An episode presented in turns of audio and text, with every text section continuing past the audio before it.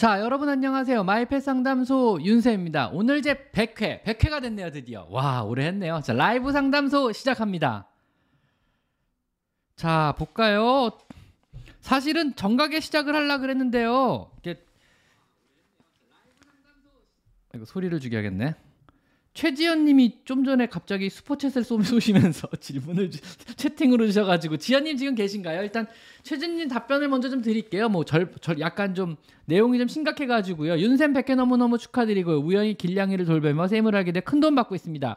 4개월 정도를 이미 돌본 한살 정도 추정 치즈스컷, 삼색 암컷, TNR 완료된 부분양을 입양하고 싶은데 건강하게 애들이 밖에서 잘 지내고 있어요. 건강하게 밖에서 잘 지내고 있는데 집으로 데리고 오는 것이 오히려 아이들을 힘들게 하는 걸까요라는 질문을 하는데 이 경우 저는 데리고 들어오라 그래요. 왜냐하면은 뭐 집으로 데리고 온 밖에서 자유롭게 살고 있는 애들을 실내로 들임으로 인해서 뭐이 애들의 자유를 제한하고 얘들이 너무 답답해하지 않을까라는 고민을 하시는 것 같아요. 많은 분들이 이런 고민하시거든요.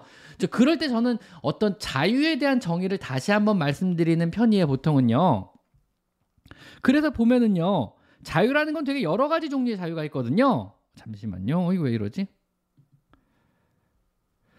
되게 여러 가지 종류의 자유가 있는데 지금 제 소리 혹시 잘 들리시나요? 혹시? 제 소리 잘 들리시나요? 여러분 잘 들리시나요? 혹시? 내가 혼자 막 소리도 안 들리나 막 떠들고 있는 거 아닌가요? 혹시?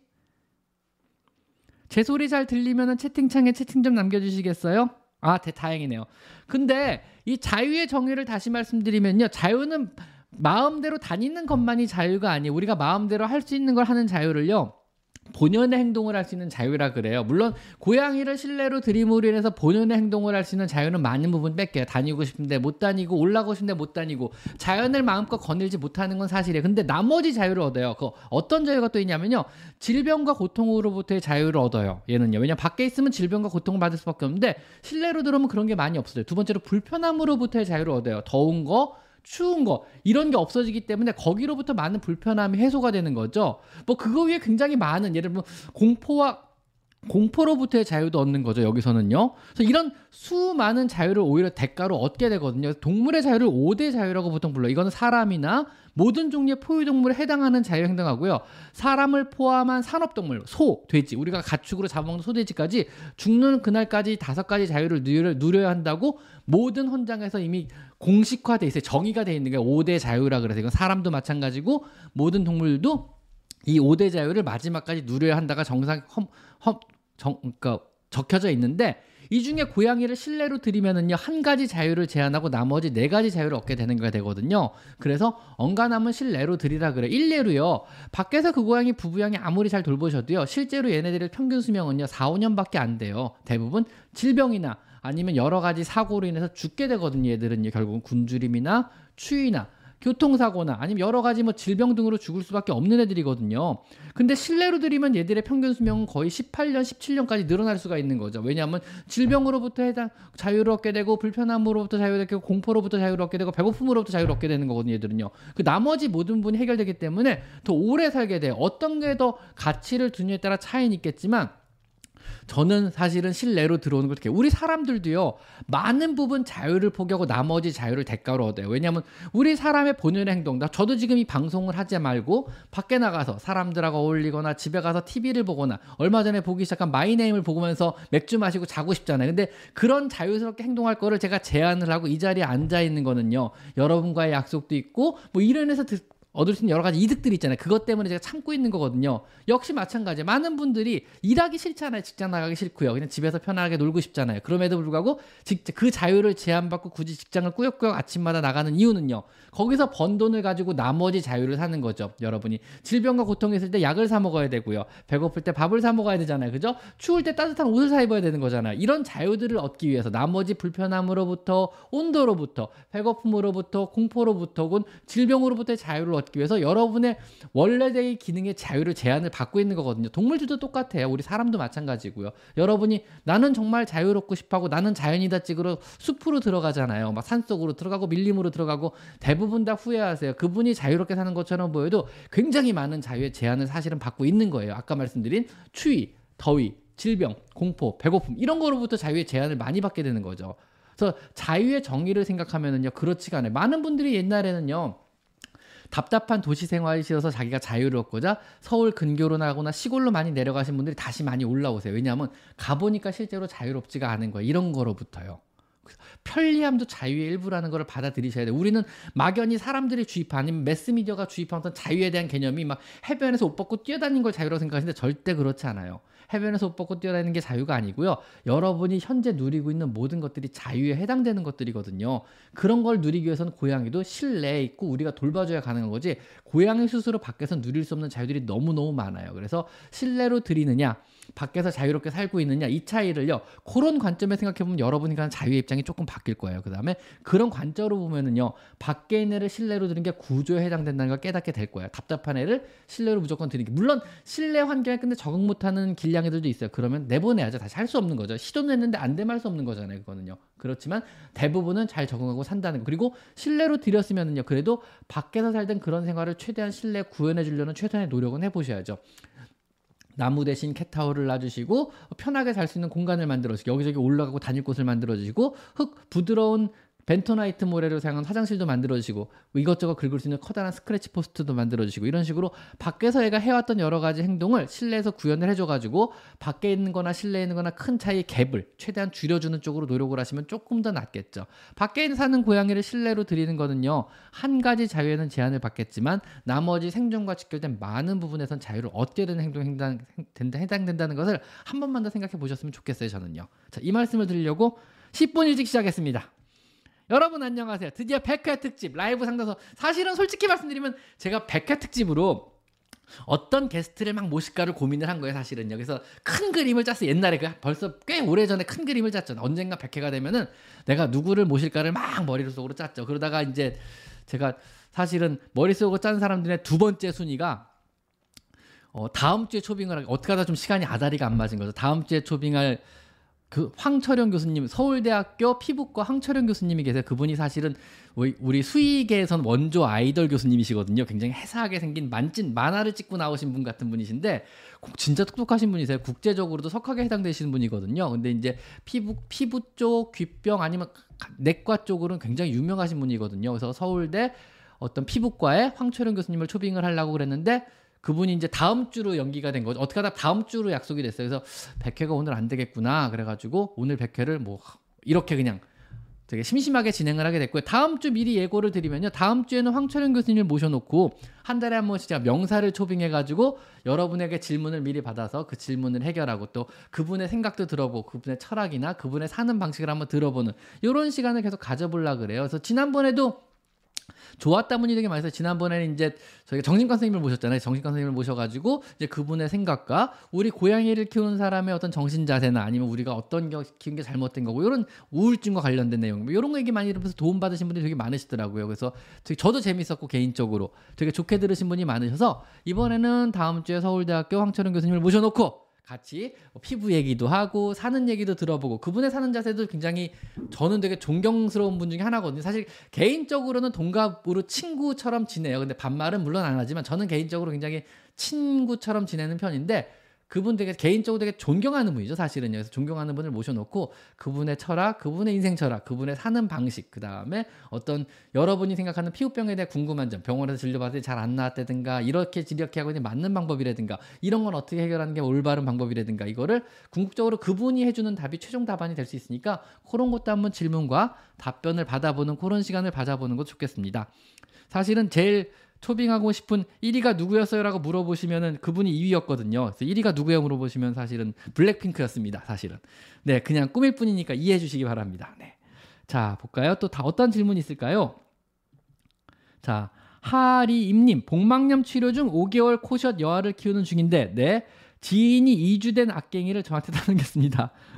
큰일 났네요. 2주면은 복막염 치료 중인데, 어이 큰일 났는데. 2주면 너무 어린데요, 지금요. 합사 진행 2일차인데 첫째가 격리원방에 따라 들어오더니 악갱이를 보고 있다가 따라다니기도 근처에 있으면 사학질하면 한 대씩 때리기도 합니다. 그래서 악갱이를 다시 격리하면 문을 열어달라고 옵니다. 왜 이러는 건지 지금 상황이 굉장히 부정적인 거죠. 때리고 놀고 있잖아요, 지금요. 그냥 관심 가지는 정도인데 친해질지 안 친해질지는 지금 모르겠어요. 일단 5개월이면 솔직히 말하면 친해는 질 거예요. 왜냐면 어린애고 어린애기 때문에 얘네들은 결국은 친해져요. 근데 지금은 그렇게 긍정적인 건 아니고요. 두 번째로 복막님 현재 치료 중이라서 이게 사실은 전염성 질병은 아니지만 그래도 노출의 빈도가 높아지면 얘도 따라서 걸릴 확률은 높은 거거든요. 확률적으로는요. 소인이 혹시라도 있다 그러면은요. 그래서 사실 그리고 거기다가 이제 복막염 치료 중이기 때문에 스트레스를 많이 받으면 안 되는 거거든요. 그래서 이래지래 지금 아픈 애가 있는데 새로 조그만 고양이를 드리는 건 별로 좋은 방법은 절대 아니고 권장하고 싶진 않아요. 그래서 다시 돌려줄 수 있으면 돌려주시는 게 좋을 것 같은데 뭐 정 안 되면 키워야죠. 할수 없죠. 그리고 뭐 앞으로 애들이 합사가 잘 진행될까요? 여러분 그러시면 합사 진행 성공률은 8, 90% 이상입니다. 왜냐면 5개월짜리 애기하고 2주 때 애기니까는요. 8, 90% 이상이니까 너무 합사 성공하지 마시고 지금 우선 애기가 2주밖에 안 됐으면은요. 너무너무 어려요, 지금요. 그러니까 지금 사람의 손과 돌봄이 필요하지 이 고양이 5개월 된 말썽쟁이 고양이가 필요한 상황은 아니기 때문에 격리방에 계속 격리시키는 게 울건 울던 불던 상관없이 맞을 것 같습니다. 지금은요. 그렇게 진행하시는 게 좋을 것 같아요. 걱정이네요, 그래도. 김진희님, 보리 엄마. 많은 아이들 가족에게 좋고 옳은 정보를 주시는 윤생 감사합니다. 100회 천회가 넘기를 바라며.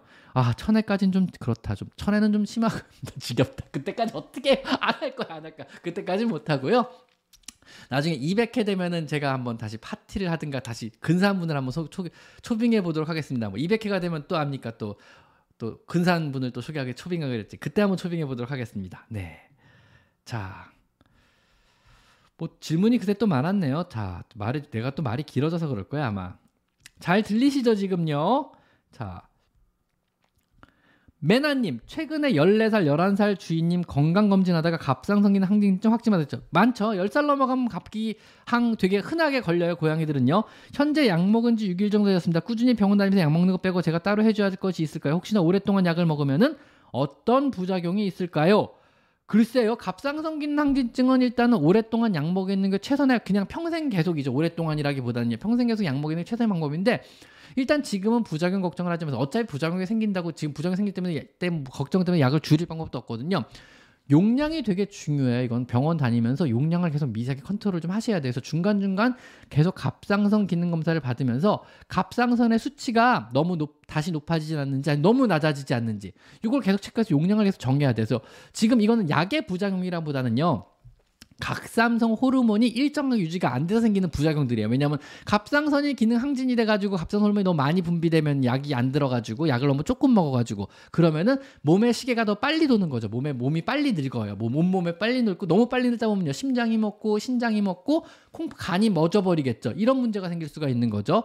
또 너무 너무 너무 아, 너무 너무 갑상선 기능을 막 너무 억제해가지고 갑상선은 저하증이 돼버리면요. 그러면은 몸의 시계가 천천히 돌게 되면요. 몸의 생체 리듬이 깨지는 거죠. 몸의 시계가 천천히 되면 어떻게 되냐면요. 심장이 천천히 뛰고 체온이 떨어지고 바꿔 말하면 몸이 죽어가는 거예요. 그건 역시요. 빨리 몸이 너무 액티브해져서 빨리 늙는 거하고 몸이 너무 슬로해져서 죽어가는 거하고 양쪽이 다 죽음일 뿐이에요. 일정한 시간대를 몸 생체 리듬, 생체 리듬이라고 하잖아요. 생체는 일정한 시간대를 계속 흐르고 살아야 되거든요. 이 생체 리듬이 밖의 시간과 상관없이 너무 빨리 흘러도 안 되고 너무 천천히 흘러도 안 되는 거예요. 천천히 흐르면은 서서히 죽어가는 거고요. 빨리 흐르면요. 나이가 빨리 들어서 소모되면서 죽어가는 거게 되겠죠. 물론 더 빨리 흐르면 심장이 멎어 죽겠죠. 그래서 일정하게 흐르게 해야 되는 건데 약을 오래 먹어 생기는 부작용이 뭐가 있을까요? 라고 물어보신다면 요.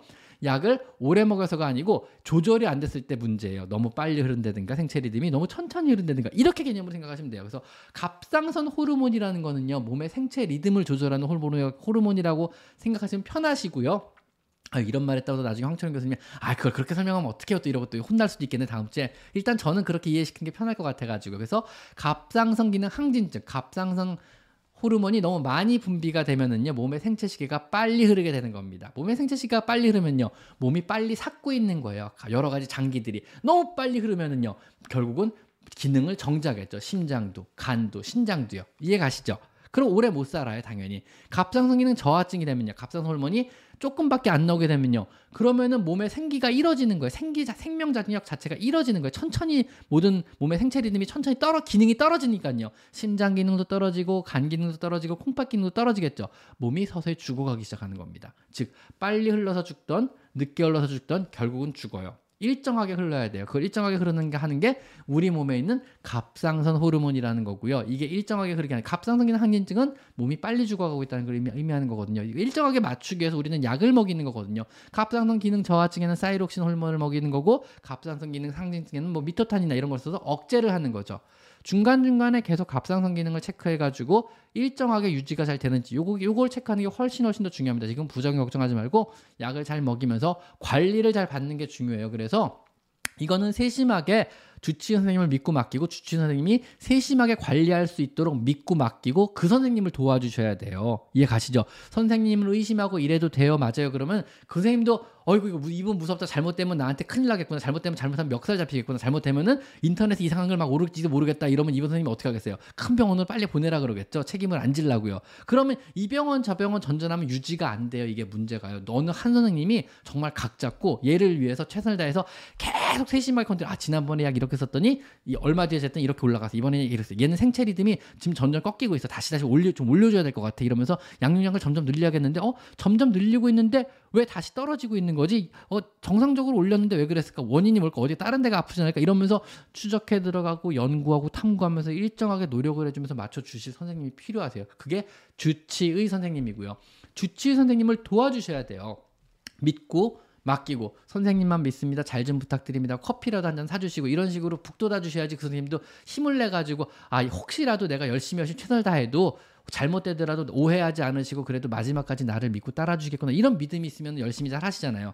지금 하실 일은요 누군가가 최선을 다해서 얘 갑상선 호르몬을 일정하게 맞춰줄 선생님이 필요하고요 이 선생님을 열심히 응원해주고 북돋아 주시는 그런 게 필요할 것 같아요. 만약에 나라면 난 그런 사람이 필요할 것 같아요. 그러니까 이건 제 기준으로 말씀드린 거예요. 만약에 내가 얘가 갑상선 기능 항진증인데 보호자분께서 막 굉장히 굉장히 막 잘못되면 큰일 나 어떻게 막 이러면서 의심하고 맞냐 틀리냐 물어보고 이러면 저는 겁을 먹을 것 같아요. 진짜 무서울 것 같아요. 와 내가 최선을 다해서 맞추고 있지만 혹시라도 이거 언제라도 잘못될 수 있는 거잖아. 나이든 고양이니까요. 혹시라도 잘못되면은 내가 잘못되면 큰일 날 수 있겠구나 이러면은 저 나는 이분을 맞출 자신이 없어 이렇게 판단이 내리겠죠. 그럼 어떻게 됐어요? 제가 그러면은 2차 병원으로 소개를 해드릴 거예요. 저는요.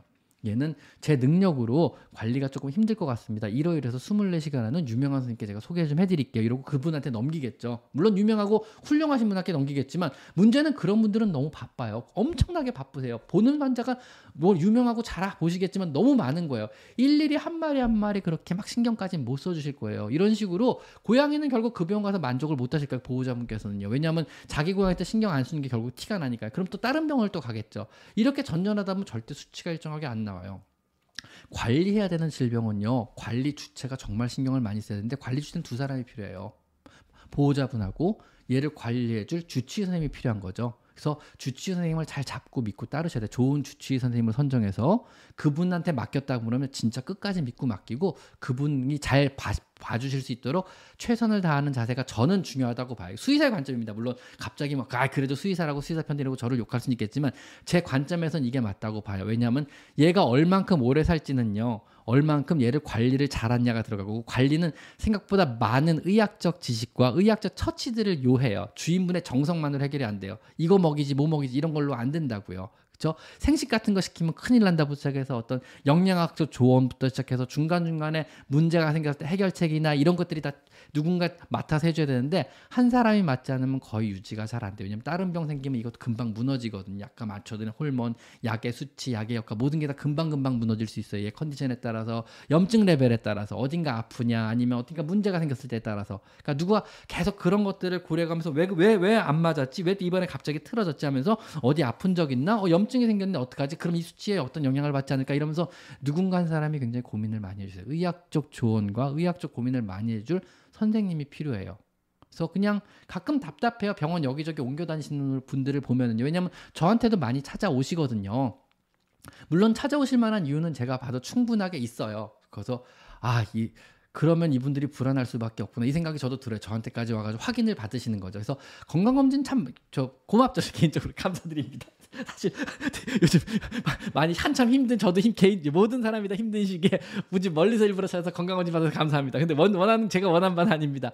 많은 건강검진을 사실은 해요. 그래서 건강검진을 받으러 많이 저를 일부러 오세요. 뭐 저의 구독자분들 뭐 저를 좋아해서 저를 팬분들 많이 오시면은 제가 이제 물어봐요. 왜 여기까지 오셨나? 단순 건강검진을 위해서 이렇게 대답을 쭉 해, 들어보고 그분들이 원하는 여러 가지 건강 검진을 해드리고 거기에 상응하는 거 해드리면 대부분 만족을 굉장히 하시더라고요. 보면은 대부분 아 전에 다니던 병원에서 출 그 되게 잘하셨는데 불구하고 모든 관리도 잘 해주시고 검진도 잘 해주셨는데 충분한 설명이나 충분한 내용 얘기를 못 들었던 거예요. 그래가지고 이분들이 관리를 받는 느낌을 충분하게 못 받았던 것 같, 그런 게 되게 크더라고요. 그러니까 설명 자세한 설명을 못 들었기 때문에 그래서 그런 세심한 관리를 받기를 원하시면 해달라고 요구를 하세요. 그래서 좋은 선생님을 찾아서 꾸준하게 나 특히 노력매들은요 이게 되게 중요하거든요 이런 것들이. 그래서 그런 걸 받으려는 거는 좋은 선생님을 만나는 것도 중요하지만 여러분이 한 번 선생님께 맡겼으면 믿고 끝까지 따르는 것도 저는 개인적으로 중요하다고 봐요. 뭐, 뭐 멱살 잡으러 찾아오시면 할 수 없지만 저는 개인적으로 그렇습니다. 제 경험상은 그렇습니다 일단은요. 자 여기까지만 하겠습니다. 더 얘기하면 또 늙어서 그렇습니다. 자 사라킴님 보호소 생활하던 길냥이 이반 아, 빨리 하겠다. 큰일 났다. 밀린다. 어 자, 보호소 생 활하던 길냥이 입양한 지 10일 되었습니다. 하악질하면서 추루는 잘 받아 먹고 하악질하면서 추루 잘 받아 먹죠. 왜냐하면 싫어도 주는 건 좋으니까는요. 왜냐하면 내가 싫어하는 사람이 그래도 맛있는 거 사준다면 먹지 않나. 한참 배고플 때 막 배고파 죽겠는데 굉장히 싫어하는 막 선배가 막약갈 소갈 약약그 소갈비 사줄게 가자. 그러면 따라가서 먹어야죠 당연히. 이거 안 먹는 사람이 어디 있어요? 그러면서 그래도 추근추근 되면 저도 기분 나쁘잖아요 틱틱거릴 수밖에 없잖아요. 뭐 그런 거죠 뭐. 또 추를 등은 하악거려. 그리고 제가 잘 때만 활동하는데 아직 너무 친한 척해서 싫은 건가요? 네 그럴 수 있죠. 아직 그러니까 무서운 거죠. 사실은 이거 싫은 게 아니고 무서운 거예요.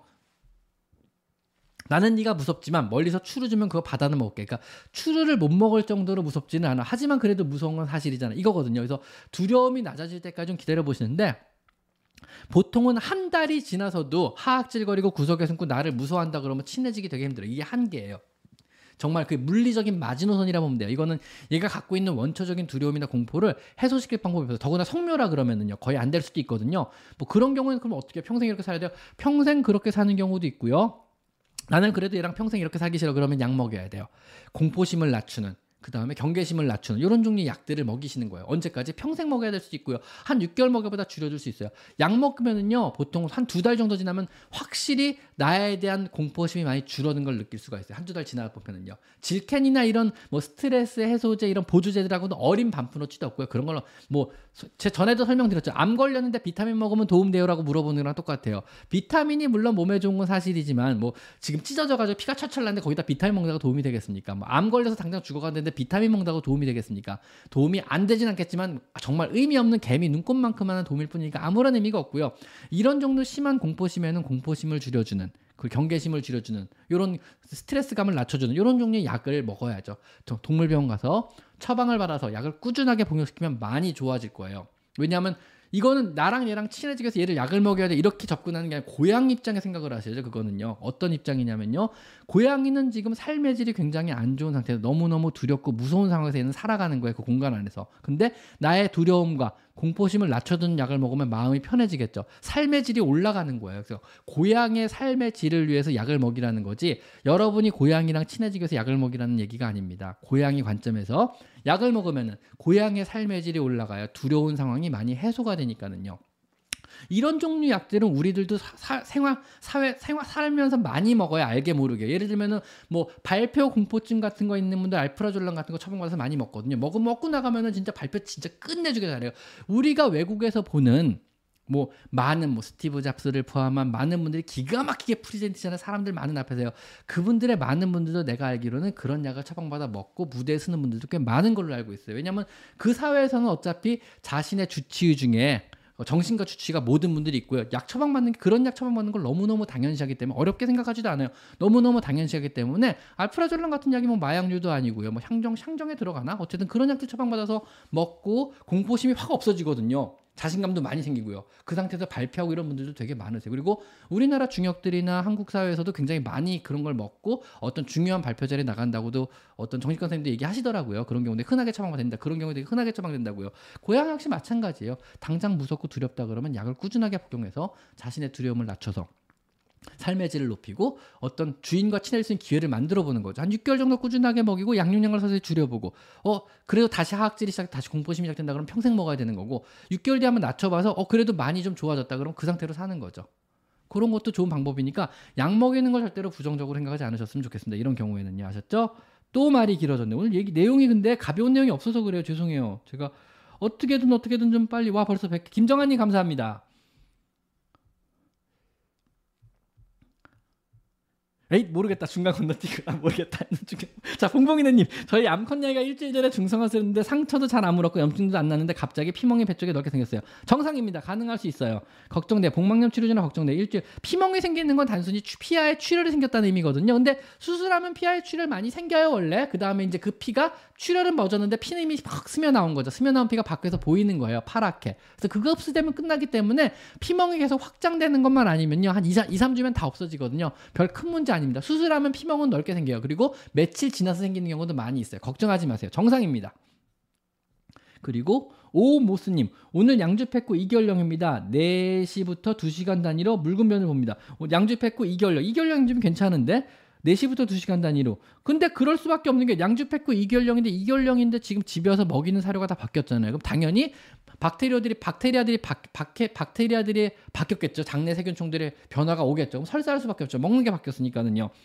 두시경 사료와 습식 조 먹었습니다. 구토나잖아요. 응급실 응급실까지는 필요 없고요. 밥 잘 먹고 구토 없으면 설사 정도는 응급실 갈 필요 없고 내일 병원에 데리고 가셔가지고 이제 지사제를 먹이든 아니면 뭐 어떤 유산균 제제를 처방을 처방을 받아 먹이시든 이런 식으로 처방 처치하시면 될 것 같아요. 내일 가까운 병원 데리고 가시면 됩니다. 뭐 오늘 저녁에 응급으로 할 생각 없어요. 일단 음식 잘 먹고요. 토하지 않고요. 이러면 괜찮습니다. 차선미님 이제 100회 이제 시작. 날 얼마나 부려먹으려 100회를 시작이라 그래 차선미님. 감사드립니다 차선미님. 어쨌든 보내 보내주신 모든 스포츠인데 예 잘 전달해드리도록 하겠습니다. 감사합니다 차선미님. 아 이 100회를 시작이라 그러면 어떻게 나 얼마나 고생해서 여기까지 2년을 고생 2년 넘게 고생했는데 지금 100회면은요 여러분 일주일에 한 번씩 100회라고 생각해서 2년이 2년 지금 2년을 고생했는데 시작이라 그러면 어떻게 나 지금 갑자기 숨이 막히는구만. 저는 저도 화려한 은퇴를 꿈꿉니다. 화려한 은퇴를. 박현희님 오늘 1개월 아기 고양 입양인데 손가락을 계속 빨아서 걱정입니다. 정상입니다. 건사료를 불려줬는데 습식으로 살을 바꿔 할까? 손을 계속 젖 빨듯이 빨고 사는데 아기 젖꼭지를 줘야 합니다. 이거 무슨 얘기냐면요. comforting behavior예요. 저, 한 살이면 젖을 뗄 수는 있지만 실제로 자연 생태계에서 아기 고양이들은 3개월까지 젖을 조금 조금씩 빨아요. 어미가 주는 사냥물도 먹겠지만 그래도 젖을 조금 조금씩 빨아요. 그래서 어미 젖 빠는 버릇이 남아서 그래요. 근데 요거를 강제로 젖 떼어라고 일찍 끊어버리면은요 나중에 정신적인 문제가 생겨요. 그래서 이것저것 빨고 입으로 뭔가 오물오물거리면서 해결하려는 어떤 이식증 같은 게 생길 수 있거든요. 그래서 최대한 늦기까지 질질 끌면서 어미 젖을 빨게 하는 게 최고고요. 이게 안 되면요 어미가 없어가지고 그럼 공갈 젖꼭지를 물려줘요. 사람도 그건 똑같거든요. 젖꼭지 종류가 되게 많은데 고양이용 젖꼭지를 물려주셔야 되고요. 고양이용 젖꼭지는 국내에서 파는 건 한두 종류밖에 없으니까 거의 구하기 힘들고요. 아마존에 가시면은요. 캔 닙, 키디 니플로 검색하시면 굉장히 다양한 키디 니플이 있대요. 모양도 다양하거든요. 그, 그 중에 적당한 거 몇 가지를 구입해서 얘가 좋아하는 니플을 찾아보세요. 그럼 그것만 빨아요. 진짜로요. 그래가지고 최대한 오랫동안 젖꼭지를 물려주는데 그냥 공갈 젖꼭지 안 빨면은요. 젖병 물려주세요. 괜찮아요. 젖병에다가 초유 타가지고 사료는 사료대로 먹이면서 중간중간에 초유 좀 먹게 빨게 해주세요. 그냥요. 그럼 자꾸 빨 쭉쭉쭉 빨거든요. 이런 식으로 comforting behavior 무언가를 빨면서 몸이 마음을 편안하게 하려는 행위를 최대한 해소를 오랫동안 시켜주시면요. 이런 빠는 행위가 쉽게 없어져요. 손가락보단 젖꼭지가 더 편하잖아요. 입도 아프니까요. 얘는 이것저것 다 빨아보니 봤는데 그나마 집사의 손가락이 빨기가 빨기가 제일 편했던 거예요. 쪽쪽쪽 하고 빠는 거거든요. 손가락이라 다행이지 귓볼 빠는 거 좋아해 드리는데 잠을 못 자요 집사들이. 잠만 자려고 누우면 올라가지고 귓볼을 쪽쪽쪽 그렇게 빨아낸대요. 막 5개월 7개월 된 애들이 뭐 한두 달이면 멀리 치우는데 5개월 7개월이 막 덤비 귓볼 빨자고 덤비면 치울 수도 없거든요. 잠을 못 잔대요, 진짜. 귓볼이 아니라 다행이다 생각하시고 그냥 정갈 젖꼭지 물려주시고 매직 키드니플인가? 그러니까 미국 아마존 판매 1위 키드니플이 있어요. 그거 그게 최고 고양이 대부분의 고양이들이 그걸 좋아한대요. 그 미묘한 꼭지 끝의 모양하고 씹는 질감 차이로 애들의 선호도가 확확 바뀌고 사람도 똑같거든요. 그래서 그런 걸로 키드니플 하나 주시면 훨씬 나을 겁니다. 그래서 따로 재우지 마시고요. 제이캉슈님 윤샘 100개 축하드려요. 감사합니다. 제이캉슈님. 제이캉슈님 덕분입니다. 많은 분들이 후원해 주세요. 김정환님이나 아니면 아까 차은미님이나 박현 뭐 이런 분들 있잖아요. 뭐 차선미님도 그렇고요. 이런 분들께서 많이 후원을 해주시고 도와주시고 또 스패너를 휘둘러 주시고 알게 모르게 제이캉슈님이나 또 또 한 분 누구지 스패너 휘둘러서 제가 라방을 smooth하게 잘 진행할 수 있도록 도와주셔가지고 라방이 큰 문제 없이 100회까지 온 것 같아요. 제이캉수님도 너무너무 감사드리고요. 항상 라방할 때마다 오셔가지고 도와주신 모든 분들 진짜 진심으로 감사드립니다. 항상 그러니까 제가 뭐 답변 못한 것도 알아서 옆에서 답변도 해주시고 계속 도배하시는 분 도배 못하게 막아주시고 욕설 쓰시는 분 있으면 알아서 지워버리시고 너무너무 감사드립니다. 덕분에 편하게 라방하고 있습니다. 사실은요. 너무너무 편하게 라방하고 있습니다. 고맙습니다. 그리고 구기님도 역시 항상 쿨하게 2만 원씩 던져주고 하시는 우리 구기님 감사드립니다. 사실 정체가 궁금하긴 합니다. 언제나 이러, 이러셔가지고 어쨌든 너무너무 감사드리고 덕분에 100회를 무사히 올 수 있었습니다. 100회까지 왔고요. 200회까지는 또 한번 열심히 달려보도록 하겠습니다. 200회까지가 한계일 것 같습니다. 200회 이상은 못할 것 같아요. 솔직히 4년 허, 못해 못해. 200회를 목표로 해보겠는데 못할 것 같아요. 사실은. 어쨌든 목표로 200회까지는 한번 가보겠습니다. 200회 갈 수 있을까요? 자. 자, 와이카노니, 와이카노. 네. 안녕하세요. 친족 암수도 암이 출산하면 수는 그 자리를 벗어나네. 너무 속상하네. 오랜만에 보니. 친족 암수도, 아, 무슨 얘기죠? 친족 암수도 암이 출산하면 수는 그 자리. 네, 그렇죠. 왜냐하면 고양이는요, 수컷이 새끼들을 돌본다는 개념이 첫째로 없고요. 오히려 반대예요. 수컷은 새끼 고양이들을 물어서 죽여요. tomcat killing이라는 거 하는 현상이거든요. 왜냐하면은 새끼 자신의 씨앗을 번식하기 위해서 그러니까 물론 다른 수컷이겠지만 씨앗을 번식하기 위해서 자기의 새끼가 아니라 그러면요 다른 수컷이 와서 애들 다 애기들을 다 물어 죽여버리는 거예요. 그러면은 어미가 젖을 더 먹일 아기가 없어지잖아요. 그러면은 어, 엄마가 다시 발정이 와요. 그러면은 얘는 자신의 DNA를 번, 다시 번식시키기 위해서 교미를 시작 시도하는 거예요. 이런 식으로 해서 tomcat killer는 자연 생태계에서는 그냥 당연한 반응이 왜냐하면 우리 자연 생태계는 자신의 DNA를 뿌려라가 어떤 신의 계시예요. 이 고양이나 어떤 자연 섭리예요. 포유류를 만든 신은요. 자연 포유류 포유 동물들에게요. DNA에 각인시킨 계시를 남겼어요. 너희의 DNA를 뿌려라. 사람에게도 말했죠. 너희의 DNA를 뿌려라. 자손을 번성케 하라 해서 신이든 외계인이든 아니면 뭐 하나님이든 뭐 부처님이든 무언가 어떤 우리의 창조주가 뭐 자연에 생겨났든 뭐하든 어떤 창조주가 뭐 그게 뭐 자연에 생겨났든 뭐든 상관없이 계시를 내린 거예요. 너희의 DNA를 뿌려서 자손을 번성케 하라고 한 거죠. 모든 동물들 다 마찬가지. 근데 여기에 어떤 미끼를 던져줬어요. 왜냐하면 그래야지 뿌릴 거 아니야. 아무 대가가 없으면 안 되잖아요. 사람에게 던져준 건 에로스예요. 사랑이란 감정. 그다음 쾌락이에요. 그, 그 관계할 때그 기분 좋은 느낌. 요거를 미끼로 던져준 거예요. 그래서 자신의 DNA를 뿌리는 걸 그것 때문에 하고 동물에게는요 반대로 불안함을 줬어요. 안 하면 되게 불안해지는 거예요. 그래서 발전기가 되면 불안하고 무섭고 고통스럽기 시작해서 어떻게든 빨리 이걸 해소해야 되는 거예요. 그 어떤 쾌락이나 어떤 로맨스가 아닌 거예요. 그러니까 지금 암수 친족이라도 수컷이 떠나나야 속상해. 이거는요, 어떤 로맨스나 어떤 정의 기반을 둔 사람 기준으로 의인화를 시킨 경우고요. 동물은 불안한 감정, 비즈니스일 뿐이거든요. 불안한 감정을 서로 해소하라는 비즈니스예요. 그래서 자신이 제를 뿌리는 거예요. 비즈니스를 통해 가지고요. 동물은 쾌락이나 정의나 아니면 어떤 에로스, 어떤 사랑이란 감정 이런 감정으로 교미를 하는 게 아니거든요. 사람하고는 완전히 달라요. 신은 인간에게 어떤 사랑이란 감정이나 쾌락이란 감정을 통해서 너희의 DNA를 뿌리라는 계시를 내린 거고요. 외계인이든 신이든 무언가 어떤 창조한 건 동물들에게는요 단지 괴로움과 공포를 준 거예요. 괴롭게 하고 공포스럽게 해서 이 불안한 마음을 달래고 이 괴로움으로부터 빨리 벗어나게 해서 교미를 통해서 벗어나려고 하는 거죠. 그런 감정을 준 게 바로 그 동물들이에요. 그 다음에 무생물들 그 어, 포유류보다 더 낮은 하등한 동물들에게는요. 포유류보다 더 낮은 하등한 동물들에게는요. 단지 본능만 줬어요. 그냥 아무 느낌 없이 어떤 번식을 할 수 있는 이런 것만 준 거예요. 사람에겐 그래도 많이 이 정도면은 관대했던 거죠. 무언지 모르겠지만은요. 그렇습니다. 자, S 키자트라님 감사드립니다. 어쨌든 S 키자트라님 감사합니다. 자, 또 제니킴 누나 오셨네요. 제니킴 누나 오셨는데 못 봤어요. 제니킴 누나 오셨네요. 자, 100개 축하드려요. 감사드립니다. 저도 감사드립니다. 그리고 권지호님 100개 축하드려요. 선생님 4개월 아기가 선인장 정수기만 먹으면 헛구역질하는데 뭐 때문일까? 예방하는 약도 뭐 선인장 정수기만 먹으면 헛구 뭔 얘기인지 모르겠지만 선인장 모양으로 된 정수기가 파나 봐요. 근데 여기에 있는 물만 먹으면 헛구역질을 한대요. 그러면은 냄새 때문 아닐까요? 왜냐하면 그 정수기가 플라스틱으로 된 거라면 플라스틱 맛에 되게 예민해서 그럴 수도 있고요. 아니면 정수기에 필터가 달려있다면 필터가 오염돼서 그럴까요? 물곰팡이나 박테리아가 번식해서 그럴까요? 필터는 굉장히 쉽게 오염되고요. 물곰팡이 금방 끼거든요. 그럼 물맛이 굉장히 이상해. 묵은 물맛이 나겠죠. 아무리 샘물을 부어도요. 그래서 플라스틱 정수기 같은 경우는 별로 좋은 방법은 아니에요. UV 코팅이 깨지면은 플라스틱 맛이 심하게 올라오고요. 첫째는요. 두 번째로 소독이 안 돼요. 어차피 왜냐하면 사이사이 사이에 흠집이 생기기 시작하고 흠집에는 박테리아들이 번식해요. 물이기 때문에 소독이 완전히 안 되고 끓는 물에 담글 방법이 없기 때문에 박테리아는 어떻게 여러분이 뭘로 세척해도 세척이 안 돼요.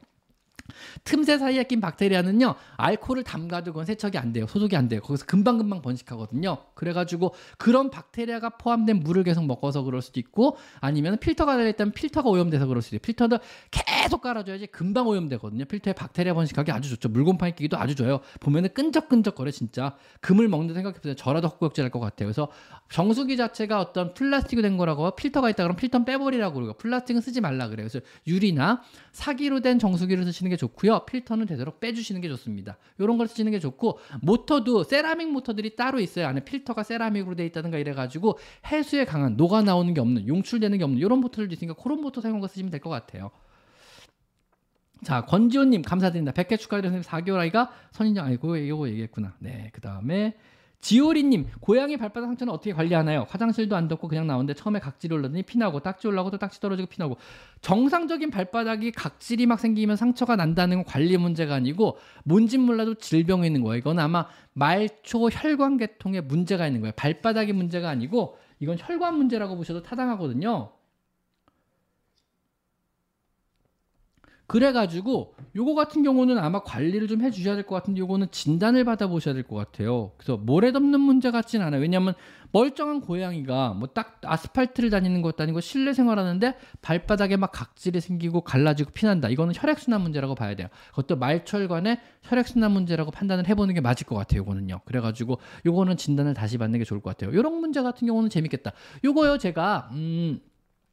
아마 내일이나 모레 정도에 제가 공지를 하나 올릴게요. 그래서 커뮤니티 게시판에 다음 주 토요일은 어, 피부과 황철용 교수님과 함께하는 라이브 방송을 시작하겠습니다. 여러분 혹시라도 먼저 질문하실 거 있으면 여기다 적어주세요. 이런 글, 글을 남길 테니까 거기다 글을 남겨주세요. 그럼 제가 그걸 채택해가지고 황철용 교수님께 한번 물어볼게요. 그게 낫겠네요. 황철용 교수님께 아, 멀쩡한 고양이가 발바닥에 막 갈라지고 막 피가 난답니다. 이게 뭘까요? 이렇게 한번 질문을 해드릴게요. 대신요. 이러면 괜찮겠죠. 그래서 선 질문을 먼저 받도록 하겠습니다. 이거는 그때 그때 넘어가는 걸로 하죠. 제가 보기에는 이거는 피부적인 문제보다 내과적인 문제 가능성이 제가 높을 것 같아요. 이거는요. 자, 그 다음에 이채원님, 윤쌤 안녕하세요. 100개 축하드립니다. 감사드립니다. 5개월 내 아이가 돌아다니다가도 화장실 들어가서 자꾸 모래를 덮고 나오는데 그냥 깨끗해서 그런가요? 뭐 그럴 수 있죠. 화장실 모래 모래 놀이 하는 걸 수도 있고 모래에서 뭔가 냄새가 올라오니까 무슨 냄새지 갔다가 한번 냄새 맡고 한번 덮고 나오는 걸 수도 있어요. 그래서 모래를 모래 통과를 해버리세요. 이럴 때는요. 모래에서 자꾸 냄새가 올라서 그런 걸 수 있으니까 모래가 냄새를 제대로 못 받거나 아니면 잔 어떤 냄새 묻은 어떤 변이나 오줌이 묻은 잔모래가 남아서 그럴 수 있으니까 모래를 전체 가리를 해보세요. 모래 전체 모래 가리를. 그럼 조금 나을 수 있습니다. 그리고 두부 모래는 그렇게 할 수 있어. 모래, 모래, 냄새가 오래 남아요. 두부 모래는 냄새를 완벽하게 못 없애요. 벤토나이트처럼 굳어가지고 그것만 떼서 버리는 방식이 아니기 때문에 바닥으로 많이 냄새가 가라앉아 있거든요. 그래서 두부 모래 쓰시면 이런 생각을 못, 못 고치세요. 이거는 벤토나이트 모래 쓰셔야 될 거예요. 아셨죠? 발받침대 자꾸 앞발을 올려놓고 싸는데 이거 이거는 고양이가 화장실을 싫어할 때 하는 대표적인 증상 중에 하나일 수 있습니다. 그래가지고 제가 고양이가 화장실을 싫어할 때라는 영상을 올려놨어요. 그래서 고양이가 화장실을 싫어할 때 고세 자세를 취하고 밖에서 오줌을 싸고 들어갔다 빨리 나고 이런 것들 쭉 제가 적어놓은 거 있거든요. 그 영상 한번 확인해 보시면 나올 거예요. 그 영상 중에 하나인 것 같습니다. 이거 내용이요. 그 다음에 리베스리님, 리지 리지베스 리지베스리님, 저희 집 고양이가 자꾸 제 다리를 스크래치하는데 왜 그러는 걸까요? 스크래쳐도 4개나 했는데 다리가 스크래쳐하기 더 좋은 건가 보죠.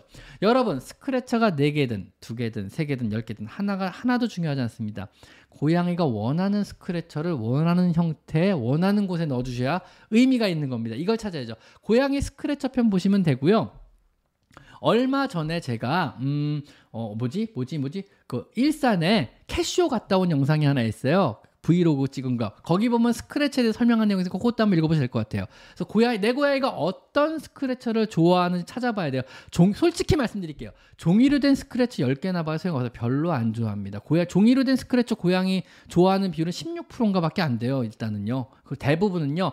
카펫이나 나무로 된 스크래처를 되게 좋아해요. 또 수직 형태 카펫을 제일 선호해요. 애들은요. 가죽 좋아하는 애들이 간혹 있고요. 문제 아시겠죠? 그래가지고 수직 기둥으로 된 수직 기둥에 보통 어, 카펫이 덮여 있는 이런 스크래처를 되게 선호하는 편이거든요. 나이에 따라 다르고 수직으로 된게 있고 바닥에 있는 걸 좋아하는 애서 평평하게 있는 데를요. 그래서 그런 재질의 스크래처가 원하는 데 있어야 하는 거거든요. 그래서 다른 재질의 다른 형태의 더 튼튼하고 더 큰 스크래처를 다시 사줘보는 게 나을 것 같고요. 일단 다리 긁는 거는 집사의 반응이 재밌어서일 가능성이 높아요. 어떤 스크래처 용도로 집사의 다리를 긁는 건 사실 아니에요. 이건 스크래처 설명하려고 하는 말이고 지금 집사의 다리 긁는 건 스크래처하고는 상관없는 문제입니다. 솔직히 말씀드리면 그냥 집사 다리를 스크래처로 생각하고 진짜 진심으로 긁었다면요 병원 가서 꼬매고 있어야죠 사실은요 발톱이 빠질 정도로 긁어야 되는데 병원 가서 여기 걸레 너덜너덜해진 걸레 조각을 꼬매고 있겠죠 어 끔찍하다 생각만 해도 죄송합니다 말이 너무 심했네요 죄송합니다 자 그리고 KU님 네, US 100불 감사합니다. 100회 축하드립니다. 100회 때문에 100불 보내주신 건 진심으로 감사하나 KU님 진짜 감사드립니다. 하지만 죄송하게도 저희 방의 규칙은요 절대로 US 45불 이상, 5만 원 이상의 슈퍼챗은 제가 고사를 하고 있습니다. 받은 건 어쩔 수 돌려드릴 수는 없지만 다음부터는 절대로 100불을 보내시면 큰일 나십니다. 안 되죠? 5만 원 이상의 슈퍼챗은 자제를 꼭 부탁드리겠습니다. 모두 모든 분들께 부탁드리겠습니다. 5만 원 이상의 슈퍼챗은 자제를 부탁드리겠습니다. 보내주신 모든 슈퍼챗은 제가 기증을 기부를 하고 있고요.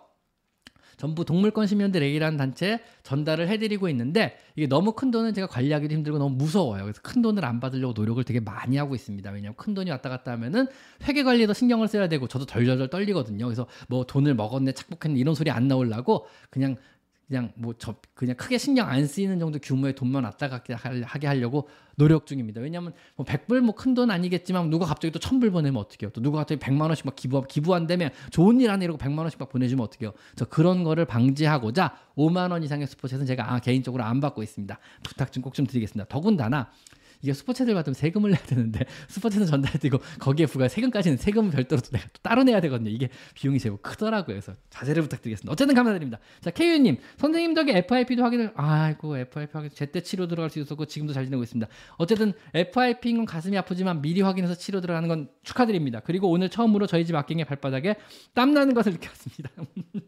너무 기뻐. 고양이 발바닥에 땀 나는 거에 마룻바닥 깨끗한 집은 금방만 보이는데 긴장하면요 발, 고양이 발자 발자국이 남아요. 지나간 자국마다 고양이 발자국이 딱 나면서 발바닥에 땀을 흘렸다는 얘기죠. 고양이가 긴장하고 있다는 얘기예요. 왜 긴장했네 이러고요. 유리 테이블 위에 고양이 지나간 밑에서 보면 발바닥 발자국이 쫙 남아요. 발바닥에 땀이 나가지고 이런 거 보면 되게 귀여워요. 어쨌든 케이유님 감사드립니다. 자 또 다야님 안녕하세요. 저 지금 너무 제가 일주일 쉰 게 제가 정말 일주일 쉰 게 잘못이었나 봐요. 죄송합니다. 다음부터 안 쉴게요. 일주일 쉬었다가 난리가 났네. 슈퍼챗 많이 보내주신 거 감사한데 질문이 너무 많아서 일일이 모든 질문에 지금 답변을 못 대응을 못 하고 있습니다. 혹시라도요. 슈퍼챗을 보내주셨음에도 불구하고 답변을 못 받으신 분들은요. 이 영상이 끝나면 영상 안 지우거든요. 영상이 끝나면 영상 밑에 댓글로요. 댓글창에다가 댓글로 슈퍼챗을 보냈으나 답변을 못 받았습니다 하고 질문을 다시 꼭 좀 남겨주시기 바랍니다. 그럼 제가 내일 아침에 출근을 해가지고 일찍 출근해가지고 하나하나 모든 글들마다 제가 답변을 다 정성스럽게 달아드리도록 하겠습니다. 그래서 혹시라도 슈퍼챗을 보냈음에도 불구하고 답변을 못 받으신 모든 분들은요. 댓글창에다가 댓글로 남겨주시면 내일 아침까지는 제가 어떤 일이 있어도 하늘이 두쪽 나더라도 꼭 답변을 남겨드리도록 하겠습니다. 아셨죠? 어쨌든 슈퍼챗을 보내주신 모든 분들께는 정말 죄송드립니다. 모든 분들께 지금 답변을 못 해드리고 있거든요. 그거는 정말 죄송스럽게 생각합니다.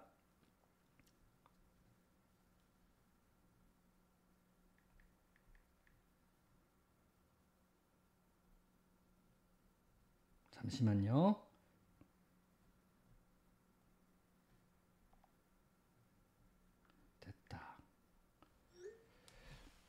네, 죄송합니다. 자, 그래가지고요. 자, 또 볼까요? 성과 이름님, 4개월 돼가는 스컬렉tor 고양이가 발이나 팔을 너무 물었더라. 하, 손으로 돌아줄 없는 것 같은데 가만히 앉아서 뛰어오는데 어떻게 할까? 요거는 고예, 요거 죄송한데 요건 답변이 너무 길어요. 엄청나게 길어요. 얼마나 기냐면요. 제가 영상 10개도 넘게 남겼어요. 그래서 고양이가 물어요. 아니, 고양이 공격성. 요런 걸로 검색하시면은요. 고양이가 무는 이유. 이럴 때 물 때는 어떻게 하냐. 어린 고양이는 왜 이러나. 어린 고양이는 왜 물까. 요런 것부터 해서 관련 영상이 너무 많아요. 그래서 제 채널에서 고양이가 문다, 물어요, 아니면 공격성 이런 키워드를 검색하시면 10개가 넘는 영상이 뜨니까 이 영상 하나하나 하나 보시는 수밖에 없을 것 같아요. 이건 죄송한데 설명하려면 1시간 갖고도 부족합니다. 이거는 제 영상을 보시는 게 좋을 것 같습니다. 죄송합니다. 자, 아한님 님, 아한님, 자, 한번 볼게요. 자, 선생님 덕분에 저희 집 부친 건강을 잘 키우고 있습니다. 다행입니다. 그리고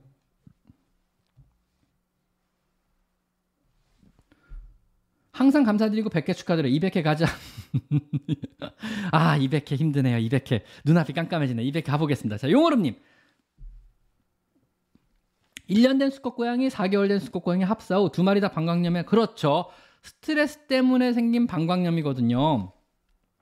첫째, 일단은 스트레스 때문에 생긴 방광염일 때 스트레스 관리를 먼저 해주셔야 되고 방광염 당연히 치료해야죠. 근데 치, 스트레스 관리도 같이 해주셔야 돼요. 질캔 같은 거 먹이시고 많이 놀아주시고 캣타워도 만들어주시고 그 다음에 이건 Feliway Multicat 꼭 꽂아주셔야 돼요. 그래서 보통 사, 제가 3종 세트라 그래. Feliway Multicat, 그 다음에 뭐 Zylkene, 요런 스트레스 완화제 같은 거, 그 다음에 그 calming collar 요 세 개가 3종 세트거든요. 고양이의 스트레스를 완화할 수 있는 보조제 3종 세트입니다. 정확히 약이 아니고요. 그래서 Feliway Multicat 두 마리니까는요. Feliway Multicat과 그 다음에 Zylkene 영양제 하고 calming collar 목에 씌우는 카밍 칼라 페로몬 컬러죠. 요 세 개 3종 세트를 꼭 해주세요. 그 다음에 방광염 방광대로 치료해요. 근데 만약에 재발을 또 했어요. 그러면 스트레스 정도가 방광염이 스트레스 둘이 받는 스트레스 정도가 방광염을 유발할 정도로 계속 진행을 하고 있다는 얘기잖아요. 이런 경우는 방광염 치료를 받으면서 가바펜티 같은 항불안제를 같이 처방을 받으면은 훨씬 효과가 좋습니다. 그래서 두 번째로 또 방광염 치료를 받을 때는 가바펜틴 같은 항불안제도 같이 처방받아 먹이는 거를 권장드리겠습니다. 이 경우는 논문에도 나와 있어요. 반복되는 방광염에는요, 스트, 뭐 다른 고양이 때문이든 뭐 때문이든 반복되는 방광염의 대부분의 원인은 스트레스가 주 원인으로 돼 있어요. 논문상에 나와 있는 겁니다. 그래서 대개는 스트레스 원인이 크고 왜냐면 얘가 불안이나 잠재된 어떤 그런 것 때문에 스트레스 계속 받는 애들이 있어요 정신적으로. 왜냐면 사람도 정상적인 상태에서 스트레스를 다른 사람보다 많이 받는 스트레스 정도가 심한 사람들이 있어요. 그냥 그 정상 범위 안에서도요. 물론 정신병적으로 스트레스 심하게 받는 사람들이 고양이도 마찬가지예요. 똑같은 상황에 스트레스 더 받는 애들이 있거든요. 별것도 아닌 걸로 스트레스 심하게 받는 고양이들도 있어요. 이런 애들은요 막 진행적인 많이 그러니까 자꾸 재발하는 방광염은요 가바펜틴 같은 종류의 항분화제를 같이 처방받아 버리면 재발률이 확 줄어든다는 논문상의 통계도 있습니다, 여러분. 그래서 그런 것도 같이 처방받아 먹이는 거 나쁠 것 같지 않습니다.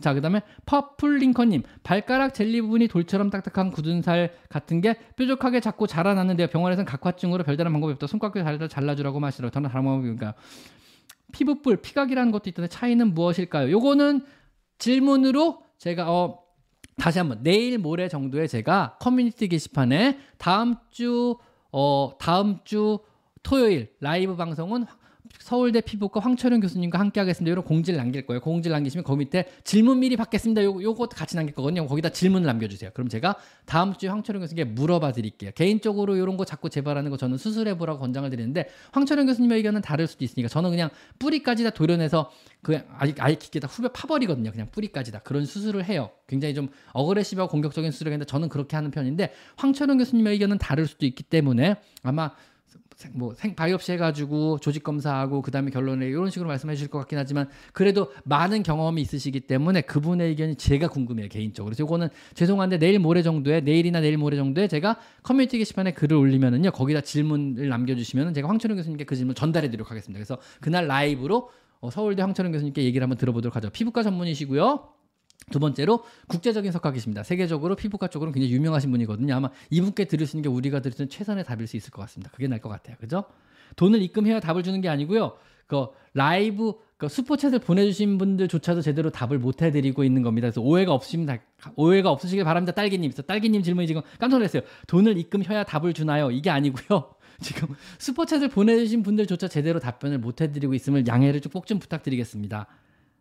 그래서 이게 지금 뭐 스포챗만 답변해 주냐 이런 이런 질문 종종 받는데 되게 가슴이 되게 아파요. 그런 말 들을 때마다 그냥 미안한 마음에 스포챗만이라도 답변해 드리려고 했는데 그것조차 제대로 안 돼. 절반도 답변을 못 해드리고 있어요. 그러니까 이해를 양해를 꼭 부탁드리겠습니다. 왜냐하면 이게 어떻게 하다 보면은 얘기가 길어질 수밖에 없는 질문들이 너무 많거든요. 그래서 짧게 짧게 못 해요. 자, 친절한 나연쌤.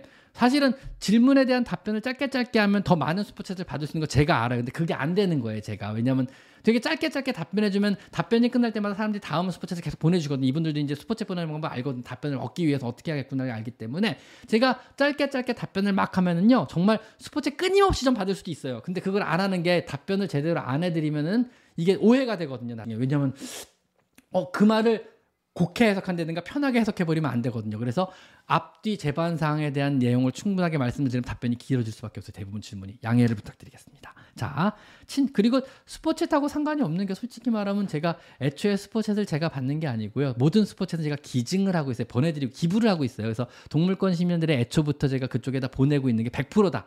매월마다 결산 봐서 커뮤니티 게시판에 지금도 올리고 있거든요. 얼마 받았고 얼마 전달했습니다. 얼마 받았고 얼마 전달했습니다. 감사합니다. 계속 글을 올리고 있는 게 이유가 뭐냐면은요.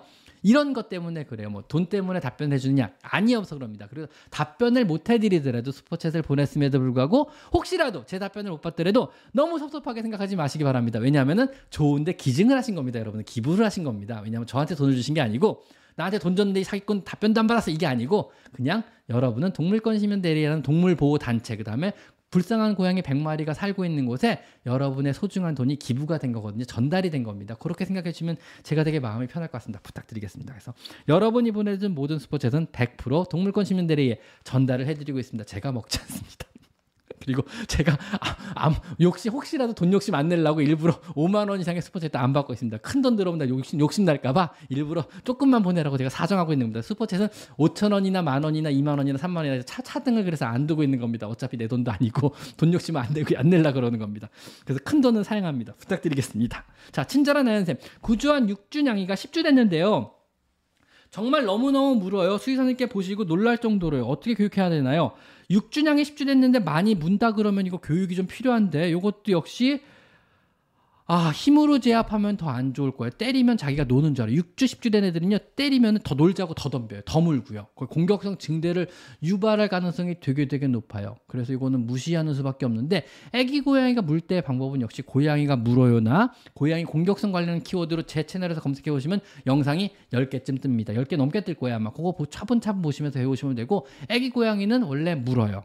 제 답변은 그렇습니다. 그럼 어떻게 해야 돼요? 무시하고 무관심하게 피하세요 예요. 그러면은 아 물면은 주인이 없어지는구나. 물면 집사가 뾰로롱 하고 사라지는구나. 물면은 집사가 딴 데로 가버리는구나. 물면은 집사가 안 놀아주고 없어지는구나. 물면은 집사가 먹을 걸 주다가도 없어지는구나. 물면은 집사가 놀아주다가도 없어지는구나를 알면은 더 이상 안 물게 됩니다. 그때까지 시간이 몇 달 걸려요. 그래서 발을 냉장고에 발을장 쓰면서 발을정차를 쓰시면서 없어져 버리세요. 20분 동안요. 그게 제일 좋은 해결책입니다. 이거는 모든 정석이라 그러죠. 모든 교과서에 실려 있는 내용입니다. 즉 고양이 행동학 교과서에 실려 있는 내용입니다. 어린 고양이가 물때 해결책은요. 때리는 거나 소리치거나 윽박지르거나 밀어내는 게 아닌 무심하게 자리를 뜨세요라고 모든 교과서에 써 있습니다. 교과서의 내용을 알려드리는 거고요. 그 교과서는 여러 행동학자들이 고양이 행동학 교수님들이나 고양이 행동학자들이 여러 가지 방법으로 실험해보고 때려도 보고 밀어도 보고 밀쳐도 보고 소리도 쳐보고 스프레이로 물도 뿌려보고 모든 걸 다 해봤을 때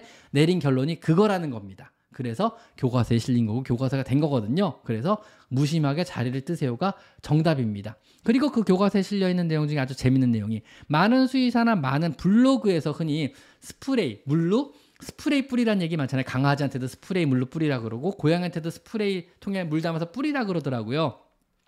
근데 그런 교과서에 실린 많은 행동학 교과서에 제대로 실린 내용을 보면요. 스프레이로 물을 뿌렸을 때 효과를 얻는 건 식물밖에 없다고 돼 있습니다. 즉 동물한테 물을 뿌리는 행위는 아무런 도움이 안 돼요. 생장에도 도움이 안 돼요. 심지어는요. 예, 성질만 돋구는 거지 아무런 도움 안 되고요. 단지 식물한테는 도움이 된다고 써 있습니다. 식, 여러분이 스프레이로 물 뿌리는 거는 식물한테만 하라는 얘기입니다. 식물은 스프레이로 물 뿌리면 생장에 도움이 된답니다. 그리고 동물한테는 어떤 경우에도 스프레이로 물을 뿌리는 건 아무런 도움이 안 된대요. 그의 행동학적인 도움도 안 되고 생장에도 도움이 안 되고 성격에도 도움이 안 되고 어떤 행동 교정에도 도움이 안 된답니다. 어떤 스프레이로도 동물을 향해서는 물을 뿌리지 마세요. 아셨죠? 이상입니다. 자, 또 찐이님. 첫째 9살, 둘째 8살입니다. 첫째 아이가 화장실 갈 때마다 아웅아웅 이런 식으로 모래를 풀면서 울고불고 볼일을 봐요. 그럴 수 있죠. 정상입니다. 방광염이 걱정해서 검색 이상 없고 모래를 팔 때만 우는 뭐 이거 습관일 수 있어요. 아니면은 나 지금 똥 쌌는데 똥 쌌는데 지금 네가 좀 쳐다봐라 이러고 주인을 부르는 거죠. 아니면 다른 동료 고양이 부르는 거예요. 그리고 부르면서 덮는 거예요. 지금 똥 싸서 사방으로 냄새가 번지고 있으니까 적이 올지는 몰라. 니네 모두 조심해야 돼. 지금부터 알았지? 내가 똥 싸서 냄새를 풍겼기 때문에 적이나 나 다른 애들이 올지 몰라. 니네 주변을 경계하고 내 뒤를 좀 봐줘. 지금부터 내가 열심히 묻어볼게. 냄새가 안 나도록. 이런 걸 수도 있어요. 이거는요. 그래서 고양이가 똥 싼다는 의미는 적에게 노출이 되고 자신이 심한 약점을 지금 처했다는 얘기거든요. 그래가지고 그런 것도 한번 생각해 보셔야 될 것 같아요. 그 다음에 세은 김님 감사합니다. 슈퍼챗 감사드리고 제가 동물권 시민들에게 역시 잘 전달해 드리도록 하겠습니다. 자, 또 답변을 대충 다 한 것 같네요. 그러게요. 라미 집사님. 백해입니다, 백해. 존잘레스님, 존잘레스, 존잘레스. 이름 좋다. 존잘레스. 어, 이름 좋은데 존잘레스.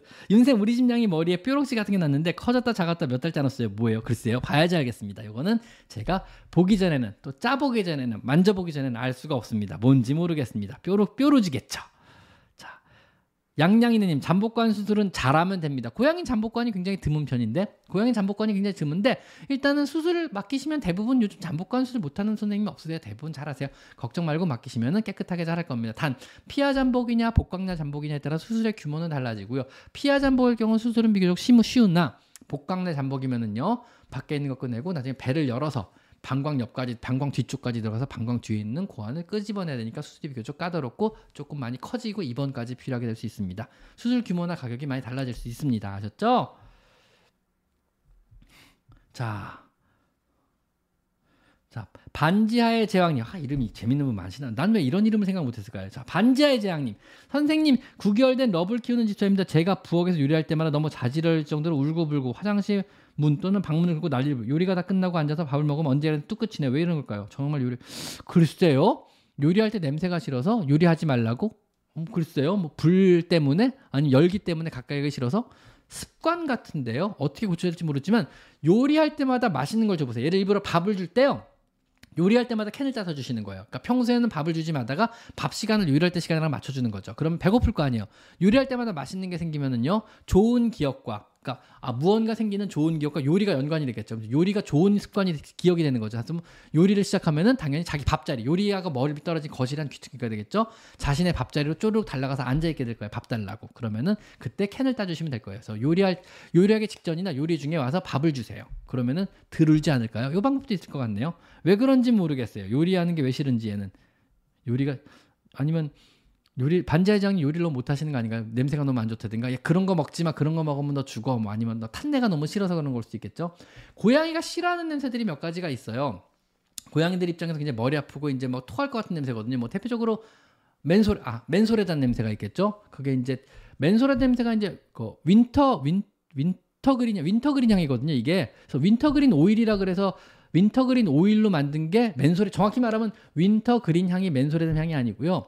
wintergreen 오일을 가지고 파스나 아니면은 wintergreen 오일을 가지고 파스나 멘소래담을 만들어요. 왜냐하면 이게 그, 그 안에 있는 성분이 화한 성분이 있어가지고 이게 우리 사람의 류머티즘이나 근육통을 풀어주는 효과가 있거든요. 이 약리작용 때문에 우리가 멘소래담을 wintergreen 오일로 만드는 거예요. 그 다음에 또 뭐 있지? 파스도 wintergreen 오일로 만드는 건데 고양이가 엄청나게 자극이 심해요. 이 입장에서는요. 그, 그 냄새 되게 싫어하거든요. 그래서 아마 그 다음에 탄내를 싫어해요.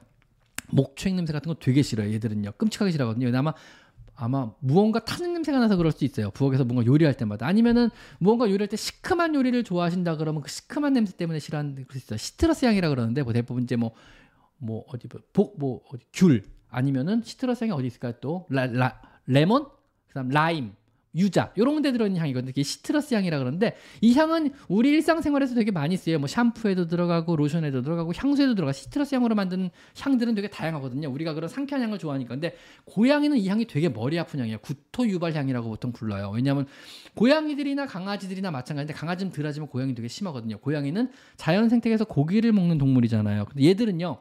상한 고기와 상하지 않은 고기를 구분하는 능력은 생존과 직결이 돼요. 이걸 뭘로 구분하냐면 냄새하고 맛으로 구분해요. 그래서 먹었을 때 시큼하면 바로 뱉고 토해버려요. 냄새를 맡으는데 시큼하다. 고기가 상하면 시큼한 냄새가 나잖아요. 그럼 바로 토하거나 바로 안 먹고 딴 데로 가버려. 이게 되게 발달했어요. 그래서 신냄새나 신맛은 상한 고기. 이거는 토해내야 된다. 이거는 머리가 아픈 거니까 피해야 된다. 이거 먹으면 죽는 거다. 이렇게 된 거예요. 신냄새나 신맛은 먹으면 큰일 나는 거 이렇게 표현이 되는 거죠. 그래서 얘는 신냄새를 맡으면 애들은 토하려 그러거나 소리를 치고 피해요. 그러니까 시트러스 향을 되게 싫어하죠. 담배 냄새 당연히 싫어하고요. 또 무슨 향을 싫어할까? 아 남자의 땀 냄새를 싫어한다 그럽니다. 이유는 알 수가 없습니다. 그래서 이거는 연구된. 그래서 남자의 땀 냄새를 맡으면 스트레스를 심하게 받는데요, 고양이들이. 그래서 혈액 검사로 스트레스 레벨을 측정해 보면 남자의 땀 냄새를 맡았을 때 이상하게 스트레스가 심하게 유발된다는 통계가 있어요. 근데 하긴 뭐 저도 제 땀 냄새를 맡으면 스트레스를 받긴 합니다. 그것도 싫어하고요. 또 무슨 냄새를 싫어하나? 라벤더. 라벤더 같은 경우도 애들 많이 토해요. 그래서 라, 일상생활에서 우리가 많이 라벤더 오일 많이 쓰거든요. 그다음에 라벤더가 사실은요 사람에서는요 어떤 허브 제품들 중에 제일 유명한 게 라벤더잖아요. 이게 보면은 아, 나또 말또 또 이렇게 샜다. 죄송합니다. 사람의 숙면이나 아니면 안정감 때문에 라벤더를 많이 써요. 그래서 라벤더 오일을 뭐 뿌린다든가 라벤더 향을 뿌리는 게 우리의 숙면을 위해 쓰는 건데 이게 고양이 입장에서 구토를 유발한다. 그래서 고양이 불면으로 이어질 수도 있다는 거. 그래서 라벤더 쓰시면 안 됩니다. 자, 이왕 곁다리로 생기면 광고 하나 드리겠습니다. 월요일 날 올라갈 영상이 죄송하게도 진짜 광고 영상이 또올 찍었어요. 그래서 광고 영상 하나 올라갈 거예요. 부디 봐주시길 바라고요. 청소기 영상입니다. 맨 청소기. 근데 이제 고양이 털 청소하는데 너무 탁월하다고요. 제가 그 아직 국내 출시 전이라 일본에서 물건을 일본 건 아니고 국내 제품인데 일본에 먼저 출시를 했다 그러더라고요. 국내 허가 문제 때문에 좀 허가가 좀 늦게 나가지고 그래서 제가 일본에서 먼저 물건을 받아서 한동안 좀 병원에서 막 써봤어요 여기저기서. 근데 너무 좋은 거예요. 고양이 털이 어떤 패브릭에 있는 고양이 털을 제거하는데 되게 탁월한 고양이 털 전, 전용 청소기더라고요. 진짜 신기하더라고요. 잘 빨리더라고요. 되게 그래서 그냥 어떤 그 침구류 청소기죠. 침구류 청소기 하나 세세번 너무 좋아서 요거 영, 그 광고 영상 하나 찍어서 월요일 올릴 건데 월요일 영상 그래도 혹시라도 저는 광고 영상일지라도 많은 분들에게 도움이 항상 되기를 바래요. 광고지만요. 그래서 그 이제 고양이 털을 청소하는 효과적인 요령들에 대해서 영상을 만들었어요. 뭐 그 중에 일부분이 이제 청소기의 내용이 들어가는 거죠. 이제 그러니까 월요일 영상도 혹시 보기 거북하시더라도 많이 봐주시고 너무 뭐라고 하지는 않으셨으면 좋겠습니다. 그래도 청소할 때 필요한 모든 노하우는 최선을 다해 담았습니다. 고양이 털을 청소해본 여러 가지 노하우는요. 그리고 그 중에 혹시라도 뭐, 아 지금은 질문 답변을 하죠. 큰일 났네. 질문이 밀리고 있습니다, 여러분. 질문이 밀리고 있습니다. 질문 답변을 받겠습니다. 자, 또 뭐가 있을까요?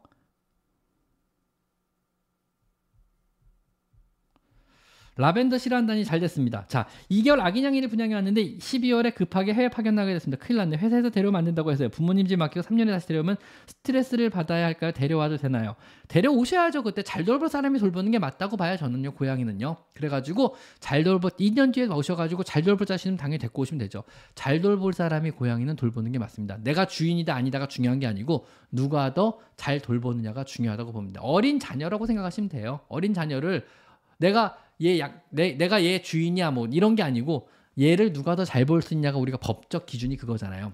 누가 도대체 이 아이를 이혼을 했을 때 이 아이를 누가 더 잘 볼 수 있냐를 우린 그때 법적으로 확 따지고 확인을 하는 거잖아요. 많은 사람의 증언을 듣고요. 그거 기준으로 생각하시면 될 것 같아요. 누가 더 잘 돌볼 수 있을까요? 그건 내가 지금 모르겠습니다. 한번 생각해 보시고 내가 더 잘 돌볼 수 있어. 내가 잘 돌봐줄 거야 이러면은 당연히 데리고 오시는 게 맞고요. 그게 아니라 그러면은 복막염 신약 미리 구비해놓을 건데 보관 방법이나 보관기한이 따로 있을까요? 일단은 보관 방법은 실온 보관하라 근데 저는 냉장 보관하라 그래요. 냉장 보관 주로 많이 하고요. 보관 기간은 따로 특별하게 없는 것 같습니다. 이게 왜냐하면 대부분 불법약이라 유통기한 자체가 적혀 있지 않기 때문에 실제로 우리가 구입하는 것도 언제 만들어진지 아무도 모르고 있습니다. 이게 지금 중국에서 불법적으로 희석해서 만들어낸 약이기 때문에 희석 비율도 다르고요. 그래서 뭐 크게 문제는 없을 것 같습니다. 그리고 다른 분한테 양도해도 법적으로 문제가 없을 거 아니 구입 자체가 법적으로 이미 문제가 있는 거기 때문에 양도가 법적으로 문제가 있는지 모르겠습니다. 일단 유통 자체가 법적으로 문제가 있는 물건입니다. 왜냐하면 밀수품이고요. 약, 약품으로 허가도 안 받은 거거든요. 그래서 제가 사용을 안 하는 거거든요. 그래서 사오면 주사는 놔드리는데 병원 내에서는 저도 개인적으로 사용을 안 하고 있습니다. 그렇기 때문에요. 지금 허가를 받으려고 몇몇 분들이 뛰고 있어요. 국내 제약업체는 아니고 뭐 개인적으로 수의사 몇 분이 이거를 허가를 내보려고 노력을 하고 계신 것 같더라고요. 이게 뭐 크게 노하우가 있는 약은 아니거든요. 그냥 약품 사다가 희석해서 만들면 되는데 이제 그게 안전 범위부터 농도를 일정하게 유지할 수 있는 여러 가지가 껴 있어요. 법률적으로 어떤 약품을 허가를 받기 위해서는 이게 되게 어렵고 비용이 많이 드는 문제거든요. 이걸 지금 아무도 안 하고 있어가지고 몇몇 분들이 이거 허가 받으면 대박 날 거 아시니까 허가를 받으려고 노력을 하고 계신데 어떻게 될지 모르겠습니다. 일단 그렇습니다. 일단은요. 자. 조지미님, 잠복관 술은 언제쯤 하는 게 좋은가요? 모든 중성화 술은 생후 5개월 차에 하는 게 좋습니다. 남자 고양이 5개월 차, 여자 고양이 6개월 차. 요게 제가 정하는 기준입니다. 딱 정해드립니다. 남자 고양이는 5개월 차에 수술하시면 되고요. 여자 고양이는 6개월 차에 하시면 됩니다. 아셨죠? 아 고양이 털 청소 때문에 하나 생각하시면 뭐 고양이 털 청소 보면은요 보통은 이제 바닥은 그냥 청소기로 밀면 되잖아요 사실은요. 근데 문제가 이제 소파나 카펫이나 아니면 고양이 캣타워에 있는 어떤 카펫들 그 다음에 뭐 침구류 우리 뭐 이불이나 침대 이런 데가 문제잖아요. 그래서 이것저것 써봤는데 이제 루틴하게 청소할 때는 보통 이제 우리가 반영구 돌돌이라고 하죠 실리콘을 사용한 요걸 하면 되는데 침구류 청소가 어려운 게 뭐냐면은요 침구류에는 털이 묻는 게 아니고 박혀요 그래서 극세사 이불 쓰세요가 뭐냐면요. 극세사 이불은 촘촘 쫌하게 실이 엮여 들실날 실이 엮여 있어가지고 털이 못 박히는 구조로 돼 있는 거예요. 근데 극세사 침구류도요 조금 지나면 박히기 시작해요. 왜냐면 느슨해져요. 조직 자체가 빨 몇 번 세척 세, 세척을 하면은요, 그러니까 세, 세탁을 하면 조직이 느슨해지면서 다시 털이 박히기 시작해요. 박힌 털은 웬만하면 털어도 안 털리고 뽑 잘 안 뽑히게 되거든요. 문제는 박힌 털이 안 뽑히는 게 이제 고양이 털 청소가 어려워지는 거예요. 그래서 이 박힌 털을 뽑는 방법을 생각한 게 두 번째가 이제 바로 테이프 클리너죠 우리가. 테이프의 끈끈한 성분으로 털을 뽑아내는 거죠. 박힌 털을요. 근데 이것도요. 조금만 깊게 박혀도 사실 못, 뽑, 못 뽑아요. 아주 깊게 박힌 거 거의 못 뽑아요. 아무리 긁어도 안 뽑혀요. 그런 것들은요. 털은 분명 있는데 테이프를 긁어도 더 이상 안 나오면 아 청소 끝 이랬는데요. 그래도 털은 박혀 있는 거예요. 이거 못 뽑거든요. 그럼 그때는 뭘 써야 돼요라고 물어보면 박힌 털을 뽑는 거는 날 잡아서 해야 돼요. 되게 힘든 거거든요. 이찌모다진이라고 혹시 또 일본 제품 또 얘기했다가 또막 뭐라 그럴 것 같아서 무서워서 못 하겠는데 제가 하나 하나 보여드릴게요. 광고 아니 이거는 이거 광고 아닙니다. 뭐 일본 제품을 제가 뭐 광고를 받아서 광고할 일도 없고요. 이렇게 하나 있다.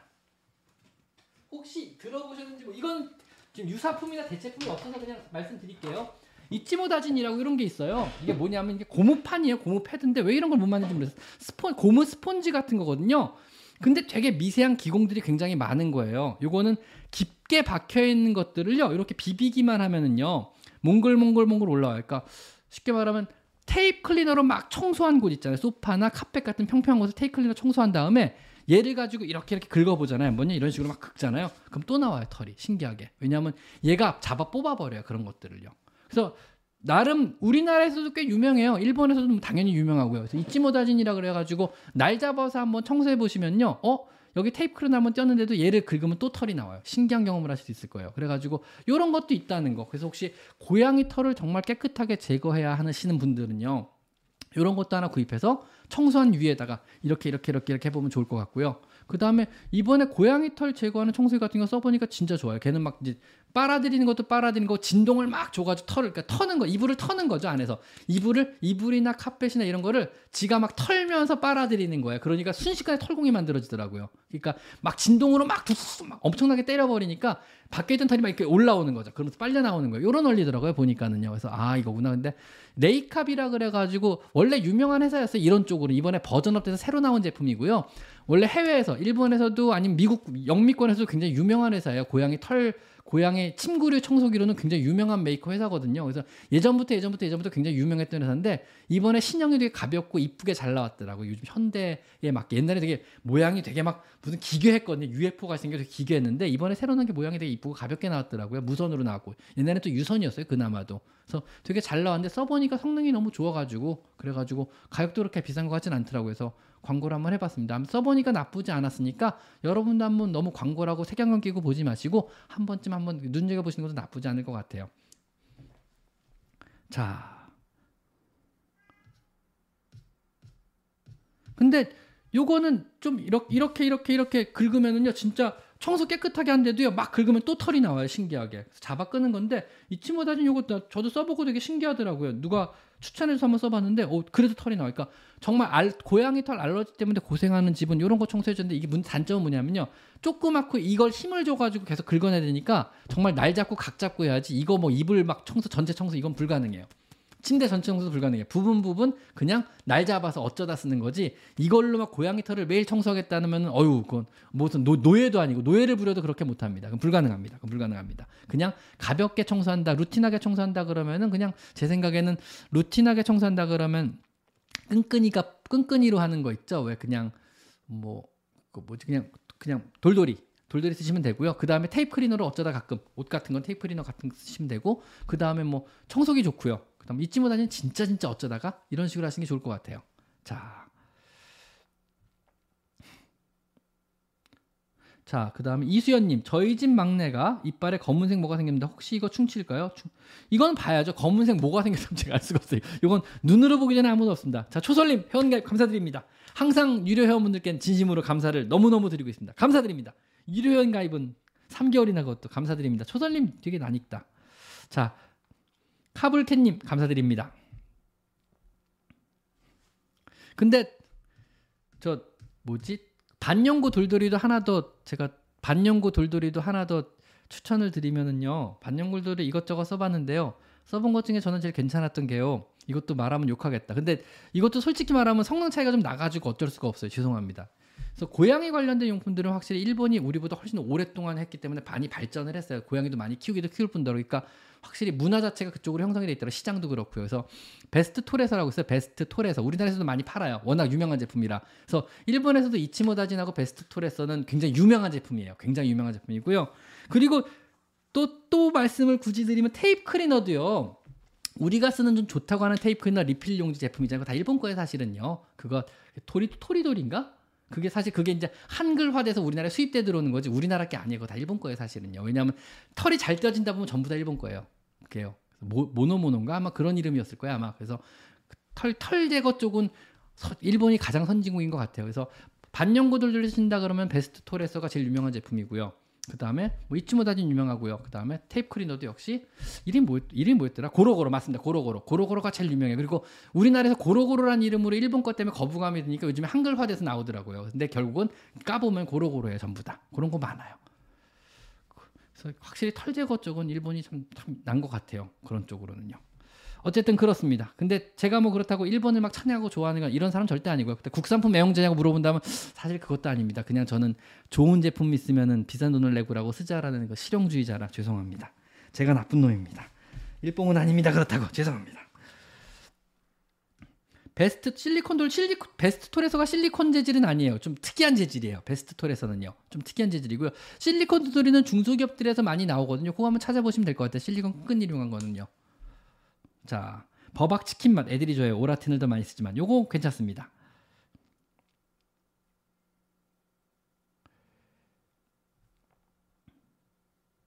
전 일본 여행 갔을 때 빈키로 끌고 갔으니 이거 겁나 사세요. 이거 진경민님 사실은 수의사들도 똑같아요. 수의사들도 이제 일본 학회가 요즘 한참 못 갔죠. 일본 해마다 일본 학회가 이제 두 번씩 해 일본에 두 번씩 하나는 한 번은 도쿄, 그래서 한 번은 오사카. 그래서 두 개가 학회 이름이 달라요. 우리 한국도 뭐 대한수의사회가 있고 한국동물병 협회가 있잖아. 이런 식으로 일본도 두 군데가 있거든요. 그래서 번갈아 진행을 해서 1년에 한 번씩은 한국 수의사들도 많이 가 일본에를 학회 들으러 뭐 관광 반 학회 듣는 거 반이죠. 가면 또 한국 수의사분들도 거기서 강의 되게 많이 해요. 뭐 황철영 교수님도 일본 가서 강의 되게 많이 하시고 또 일본 학자들도 강의 되게 우리나라 살 때 일본에서 오셔서 강의도 되게 많이 하고 많은 일본 사람들이 와서 듣기도 하고 한국 사람도 와서 듣기도 해요. 교류가 되게 많거든요. 일본 수의사회하고는요.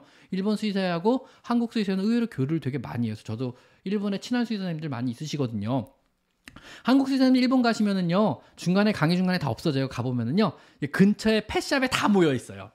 그래가지고 자, 장난감 막 사고 고양 자기 고양이 다 키우시잖아요 수의사님들도요. 그래서 자기 고양이들 옷 사고 막 용품 사고 이러고 있어요 전부 다, 다 똑같아요 그래도. 우리도 캐, 우리도 집 사거든요. 그래서 갑자기 어 선생님 그거 어디 샀어요? 막 이러고 물어보면 어 어디 시내 어디 가서 샀다고. 어 나도 거기 갈래. 소개 좀 해주세요. 그러고 가 쫓아가가지고 그거 막 사고 이래 우리도요. 그래서. 근데 요즘에는 웬만한 제품들이 다 한국에도 있어가지고 좀 덜한데 한 10년 전, 뭐 15년 전 이때만 해도 일본 가면 어마어마하게 사왔어요, 진짜. 막 장난감도. 그때는 뭐 우리나라에 제대로 된 막 장난감이 없을 때여가지고 뭐 조금이라도 좋은 거 있으면 되게 많이 사왔어요. 저도 진짜 많이 사왔고요. 왜냐면 우린 다 집사거든요. 수의사이기 이전에 집사들이거든요. 고양, 고양이 좋아하는 수의사들은요. 그래서 수의사이기 이전에 강아지의 주인이고 수의사이기 이전에 집사잖아요, 우리는요. 가서 많이, 우리도 많이 사왔어요, 사실은요.